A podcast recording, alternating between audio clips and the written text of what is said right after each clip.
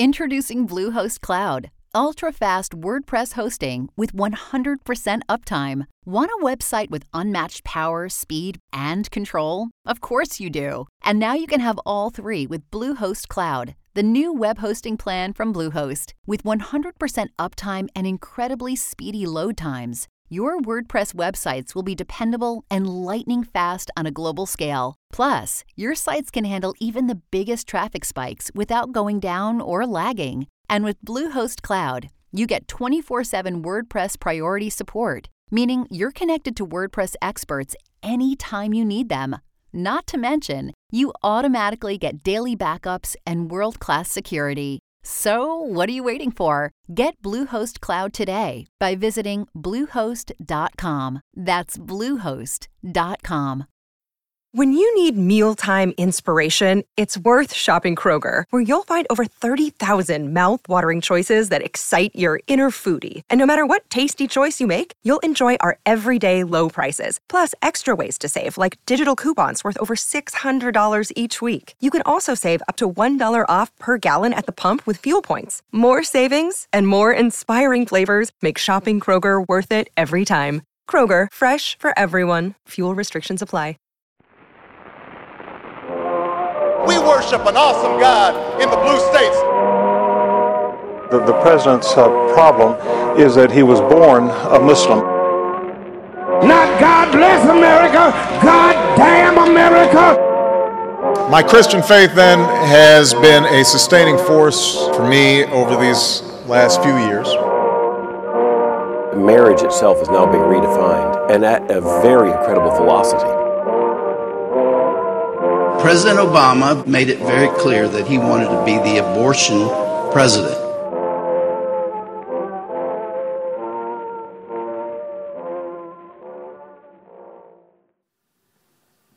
Amazing grace, how sweet the sound. Welcome to the History of Evangelicals and Politics, the Obama Era. This is episode 29, The Rise of Barack Obama. I'm John Fia. During the last 20 episodes or so, we have been roughly working our way through the first half of the year 2004, paying close attention to the way evangelical Christians engaged in American political life. It is now time to return to electoral politics. During the next several episodes, this podcast will focus on the months leading up to the November 2004 election. We have episodes planned on the presidential race between George W. Bush and John Kerry, key congressional races in which evangelicals played an important role, and state referendums on same-sex marriage. We begin in late July, July 26th through 29th to be exact, with the Democratic National Convention in Boston. As might be expected, the Democratic Party platform, which was titled Strong at Home, Respected in the World, was a largely secular document. At 43 pages, it focused heavily on the war in Iraq, military spending, energy policy, the environment, homeland security in the wake of the September 11th attacks, tax cuts for the middle class, and healthcare. On issues that evangelical Christians might care about, the platform affirmed Roe v. Wade, but also drew from language made popular during the Bill Clinton administration, calling for abortions to be safe, rare, and legal. The document did not define marriage as a union between a man and a woman. Rather, it rejected the Bush administration's support of a federal amendment to the Constitution. It claimed that marriage should be defined by the states and supported the full inclusion of gay and lesbian families in the life of our nation, with all the responsibilities, benefits, and protections afforded to non-gay and lesbian families. The next to last paragraph of the document also made a gesture to religious faith, using these words: "We honor the central place of faith in the lives of our people. Like our founders, We believe that our nation, our community, and our lives are made vastly stronger and richer by faith and the countless acts of justice and mercy it inspires. We will strengthen the role of faith-based organizations in meeting challenges like homelessness, youth violence, and other social problems. At the same time, the document went on, we will honor First Amendment protections and not allow public funds to be used to proselytize or discriminate. Throughout history, communities of faith have brought comfort to the afflicted and shaped great movements for justice. We know they will continue to do so, and we will always protect all Americans' freedom to worship. The lineup of speakers, as is often the case at political conventions, was a who's who of Democratic Party politics, past and present. It included Jimmy Carter, Bill Clinton, Hillary Clinton, Al Gore, Joe Biden, and Joe Lieberman. And of course, Vice Presidential nominee John Edwards and Presidential nominee John Kerry. The only major evening speaker whose speech focused on the links between faith and the Democratic agenda was Reverend James Forbes, the pastor of New York City's Riverside Church and the historic congregation's first African-American leader.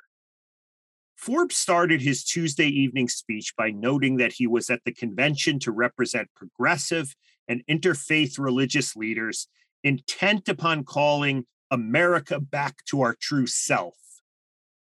It was a speech that very few African-American pastors would deliver today, 2021, since it assumed that there was indeed a true America that Blacks wanted to return to. But this, 2004, was a different time. Forbes said that his efforts at American restoration were rooted in sacred scripture and America's founding documents. He added, "We seek to restore the moral, spiritual, and democratic values upon which our nation was built." Forbes was 68 years old, and his words invoked some of the fundamental ideas that drove the civil rights movement of his youth. He represented the Democratic Party's position on race relations before the rise of critical race theory or the 1619 Project, although nothing he said was incompatible with these more recent ways of talking about race and American history. Forbes stressed the role of faith in the struggle to end slavery, the civil rights movement, and the promotion of peace. As a preacher rooted in the Black church, Forbes also appealed to the Old Testament prophets. Like Isaiah, Amos, and other prophets who called nations back to their true selves, he proclaimed, we propose a set of prophetic justice principles. These principles called on men and women to seek the common good, be truthful in facts and motives, promote unity and inclusion, demand justice and care for the vulnerable and the poor, appeal to their higher natures, not their greed and their fear, disdain the arrogance of power, cherish democratic freedoms, respect the human family and the community of nations, ensure stewardship of the earth as God's creation, and provide moral leadership. He added, in these challenging times, we cry out to our nation, wake up, America. Indeed, it was time for a healing of divisions. Forbes' call for national unity continued. We must unite to save our nation. Our beloved America has not been herself lately. Forbes asked his listeners to remember the sense of unity the country experienced after the September 11th, 2001 attacks, and how such unity had been undermined by what he called a historic failure of moral leadership. Referencing Jesus' parable of the prodigal son, Forbes called the nation back, to come back home to health and wholeness. His speech ended with a recitation of the first verse of America the Beautiful, with its call for God to shed his grace on thee and crown thy good with brotherhood from seas to shining sea. But he also called attention to the song's second stanza, America, America, God mend thy every flaw. Forbes' speech was the perfect setup for the evening's keynote speaker, Barack Obama, the Illinois state legislator who was running for the United States Senate. When we last met Obama in this podcast, he was sitting in Jeremiah Wright's Trinity United Church of Christ in the late 1980s, his eyes filled with tears as he made a decision to embrace the Christian faith.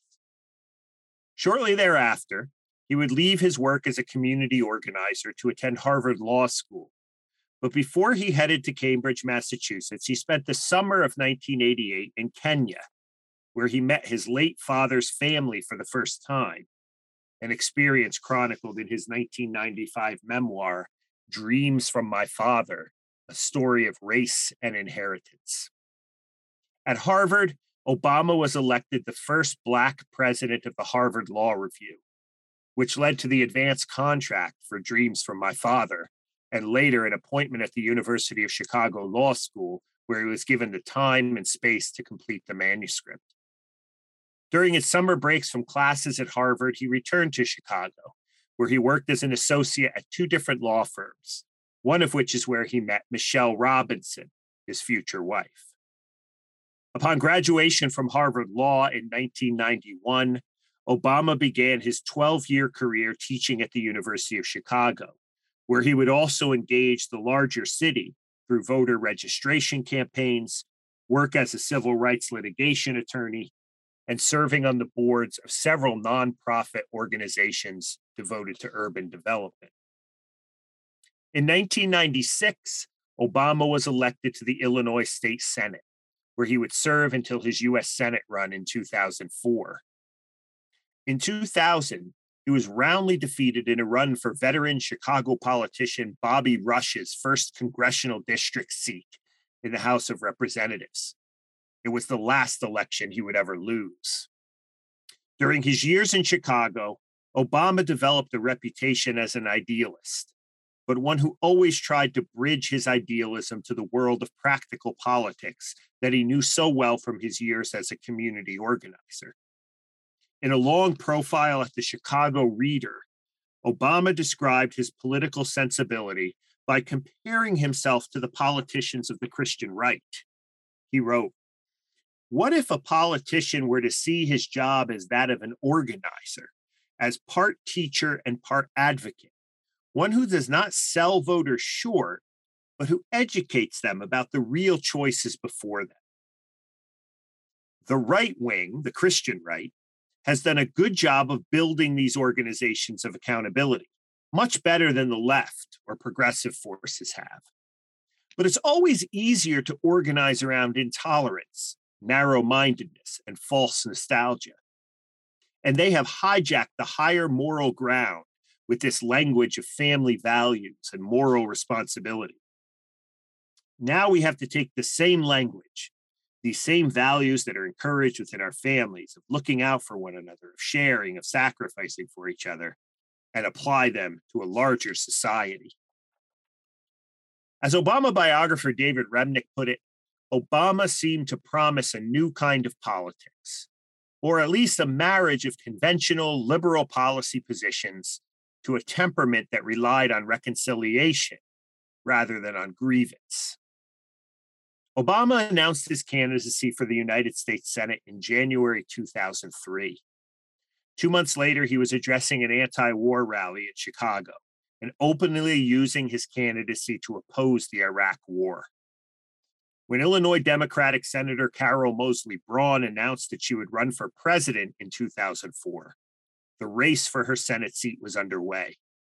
Obama won the Democratic primary in a landslide, defeating 7 other major candidates with 52% of the vote. A few days after his primary victory, Obama sat down at a Michigan Avenue coffee shop with Kathleen Falsani, the religion reporter at the Chicago Sun-Times. For over an hour, Falsani peppered Obama with questions about his Christian faith, and Obama, for the most part, answered them with honesty and sincerity. He talked about his work as a community organizer and his born-again experience at Jeremiah Wright's Trinity United Church of Christ, all part of his religious journey that we chronicled in the earliest episodes of this podcast. Obama said that he was suspicious of religious dogma and denied the idea that his Christian faith was automatically transferable to others. He added that he was a big believer in tolerance and thought that religion is at its best when it comes with a big dose of doubt. Obama believed that doubt was essential to any religious life because, as he put it, I think people are limited in their understanding, and there is an enormous amount of damage done around the world in the name of religion and certainty. Obama told Falsani about his prayer life. He was not one for getting on my knees, but he kept regular communication with God, an ongoing conversation, he called it, throughout the course of the day. Prayer allowed him to empathize with other points of view and keep a moral compass. Obama said that Jesus was not only a historical figure and a wonderful teacher, but he was a bridge between God and man. He went as far to say that he had a personal relationship with Jesus Christ. In addition to his love for Jesus, Obama told Falsani that he was a regular reader of the Bible and often meditated on scripture verses to help center him and give him spiritual strength. He admitted that he had not read the sacred text as often as he would have liked in the midst of the Senate campaign, but it was certainly a practice he had hoped to return to very soon. Obama also affirmed his belief in American civil religion. I'm a big believer in the separation of church and state, he told Falsani, and a big believer in our constitutional structure. Though he rejected the idea that religious certainty should express itself in politics, he still believed that values have to inform our public policy. Obama practiced what he might call a politics of human dignity. Dogma did not belong in the public square, but this did not mean that a politician could not appeal to the Judeo-Christian idea of human dignity to advance policy that affirmed the belief that we are all connected. As he put it, I am my brother's keeper. I am my sister's keeper. And we are all children of God. He criticized his fellow Democrats for shying away from a conversation about values for fear that they sacrifice the important value of tolerance. It was a brilliant interview, and Falsani was not done yet. When Obama said that there was a belief in certain quarters that people who haven't embraced Jesus as their personal savior are going to hell, Falsani asked, and you don't believe that? Obama's response made it clear that despite his use of the phrase born again to describe his conversion, his endorsement of certain kinds of spiritual disciplines, and his claim that he had a personal relationship with Jesus, he was no conservative evangelical. I find it hard to believe, he said, that my God would consign 4/5 of the world to hell. I can't imagine that my God would allow some little Hindu kid in India who never interacts with the Christian faith to somehow burn for all eternity. That's just not part of my religious makeup. Now, 4 months after the Falsani interview, Obama would get a chance to show the world how he fused his personal religious faith, his belief in civil religion, and his vision for America in a speech that would change his life and the life of the nation. Stay tuned.